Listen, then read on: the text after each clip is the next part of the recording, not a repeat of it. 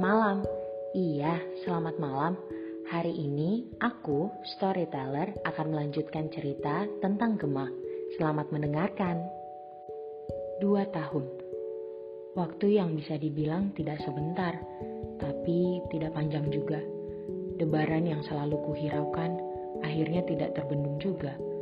Sejak kulihat namanya di pengumuman penerimaan sekolah, selama itu juga aku belajar menolaknya menghentikan wajahku yang ingin tersenyum setiap kali melihat sinarnya.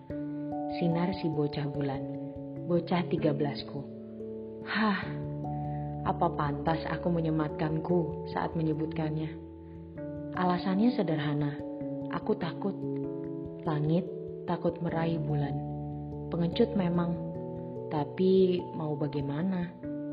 Ya, tapi seperti yang kalian duga, Semakin aku menolaknya, sinarnya semakin besar. Apa sih yang aku lihat darinya?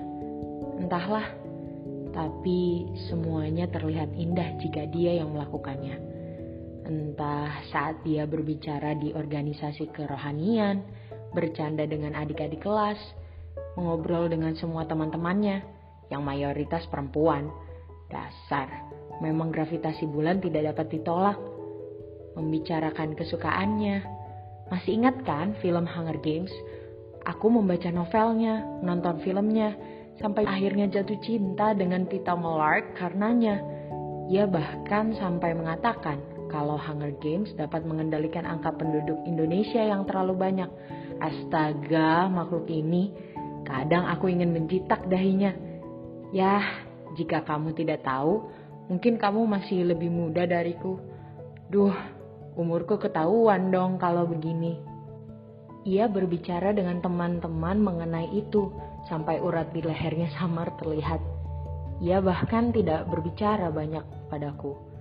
Tetapi tetap saja dalam diam aku memperhatikannya. Beruntung bagiku, aku tidak sekelas dengannya selama tahun pertama, tidak juga tahun kedua. Baguslah untuk membantu mengekang perasaan ini. Awalnya kami sering naik angkutan umum bersama. Setelah banyak berbicara dengan teman-teman, ia diam seribu bahasa saat pulang bersamaku. Pernah sekali, Mira menitip agar aku bertanya ada apa gerangan dengannya. Aku bertanya sebisanya, yang dijawab dengan hambar olehnya. Mungkin kalian akan berkata dalam hati, jahat sekali dia. Kamu gak marah ke dia? Tidak, tidak sama sekali. Ia tetap bulan, tidak mulus, penuh luka, dan aku sadar bahwa aku tidak sedekat itu untuk bertanya seperti itu padanya. Aku melewati batas. Hari-hari setelahnya memperjelas dinding besar di antara aku dan dia. Ia tidak berbicara, hanya sesekali menghela nafas. Mungkin sibuk dengan novel Agatha Christie-nya. Iya, lagi-lagi aku menyukai karya Agatha Christie karena dia. Duluan ya, hanya itu setiap kali hendak turun. Yang kubalas anggukan pelan. Sesak merasuk dada. Ada tikaman tajam setiap kali ia mengatakannya. Hanya sebatas itu arti kamu, kataku mencambuk hati. Mengirimkan rasa pahit di seluruh lidahku.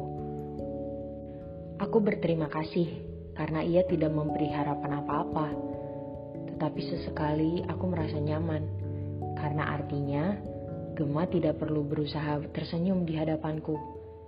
Ia merasa tidak harus bercanda, tertawa, atau mengobrol denganku.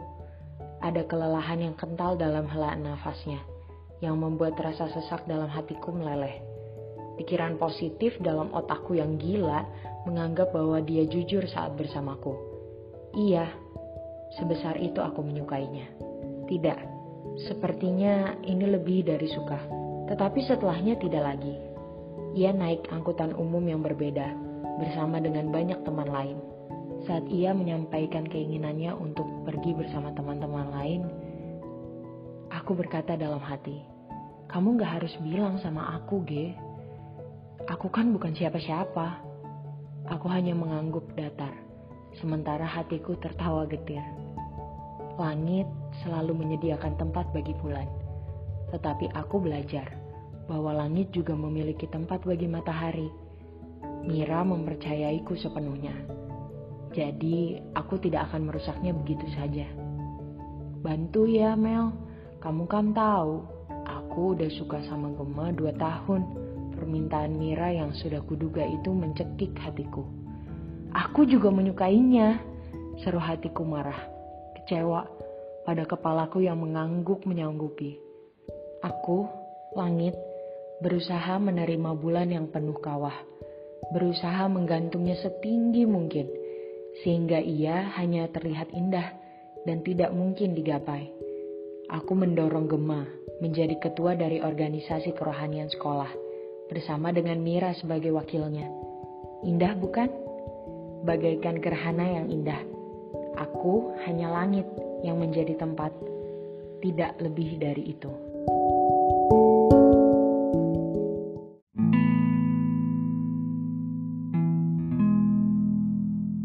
Tahun ketiga, pagi yang terik menertawakan kemalanganku dengan sengit. Dengan berat ku seret langkahku. Gema dan Mira yang sudah sangat dekat malah terpisah kelas. Mira menghampiriku dengan muka masam, seakan hendak menangis. Susah juga menyatukan mereka kalau begini. Selama tahun kedua, Mira dengan jelas memperlihatkan ketertarikannya. Sementara Gema, entahlah, lagi-lagi aku ingin mencitak dahi anak itu. Yang jelas, mereka sangat dekat. Memang benar, aku ini bukan hanya pengamat ulung, tapi juga biro jodoh yang sepertinya cukup oke. Mengemban tugas besar bersama merekatkan mereka Aku tersenyum simpul. Karya langit memang indah. Iya, iya, aku tahu. Aku juga penipu ulung. Aku dengan egoisnya menjadi tempat Mira mengadu. Tetapi seakan menusuknya dari belakang, aku malah menyayangi Gema. Tetapi senyumku jujur dan tulus. Iri. Hah, mana mungkin. Aku bahkan bergidik ngeri memikirkannya. Tidak pernah ada satu detik pun aku ingin berada di sisi Gema. Alasannya sederhana. Terlalu banyak perempuan yang berebut menginginkan posisi itu. Tidak sedikit juga yang Gema terima. Setidaknya begitu yang aku dengar. Aku tidak tahu pasti. Bagai berhadapan dengan cermin besar, aku terus melangkah mundur, menyadari betapa cantiknya bintang-bintang di sekitarnya, termasuk matahari. Iya, Mira. Segitunya ya manusia mampu menyayangi sebesar itu hingga berusaha mengendap-endap menyerah. Bahkan berusaha agar yang disayangi tersenyum bahagia, entah dengan siapa pun atau bagaimanapun caranya. Kenapa Mira? Mungkin begitu kamu bertanya. Entahlah, ada rasa nyaman yang dipancarkan Gema saat menatap Mira. Mungkin kehangatan Mira sampai padanya. Dan yang paling penting, Aku terkadang melihat Gema tersenyum saat memanggil namanya. Hanya itu sudah cukup untuk membulatkan tekadku. Tetapi tahun ketiga hadir dengan sambaran petir di siang bolong. Selain Mira yang tidak lagi sekelas dengan Gema, Gema malah sekelas denganku. Gema sekelas denganku. Wah, semesta memang jahat. Saat aku berusaha mengendap pergi, ia malah memelototiku seakan-akan tertangkap basah. Gusar sudah. Bagai batang yang sudah kututup dengan gundukan tanah tinggi, tetap saja mencuat. Bagaimana lagi caraku menutupnya? Burung-burung yang berterbangan pagi itu seakan mengolok-ngolok. Upacara di tengah matahari yang bersinar terik membakar kulitku. Menghancurkan hati yang sudah terluka atas kegentaranku sendiri. Aku memegangi perut yang terasa panas Perkataan kepala sekolah terasa sangat panjang. Telingaku berdengung kencang. Sesak mencekik kesadaranku. Entah karena kalutnya otak hingga sarapan terlupakan, atau karena hati yang hancur berantakan membuyarkan kewarasan. Kakiku gemetar. Ada hawa dingin yang menusuk wajah dan mengaliri punggungku, hingga membuat tengkuk menunduk.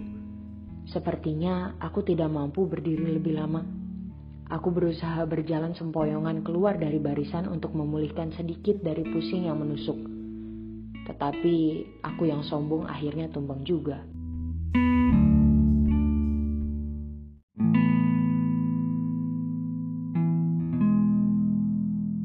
Pemandangan yang hitam perlahan berubah menjadi langit-langit putih yang buram.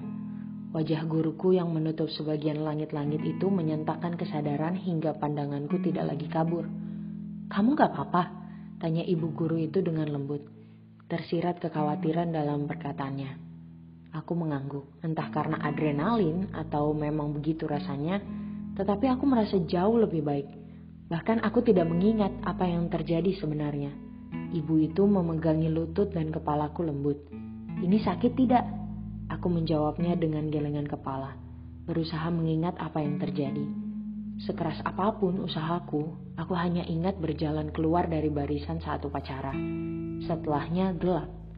Tahu-tahu aku sudah ada di UKS. Bu guru itu memang luar biasa. Ia menyuruh salah seorang murid yang belum pernah kulihat sebelumnya untuk membeli roti dan air, sementara aku terbaring. Setelah makan, bagaikan orang yang tidak pingsan sebelumnya, aku bangun dengan santai, bahkan ingin kembali ke kelas.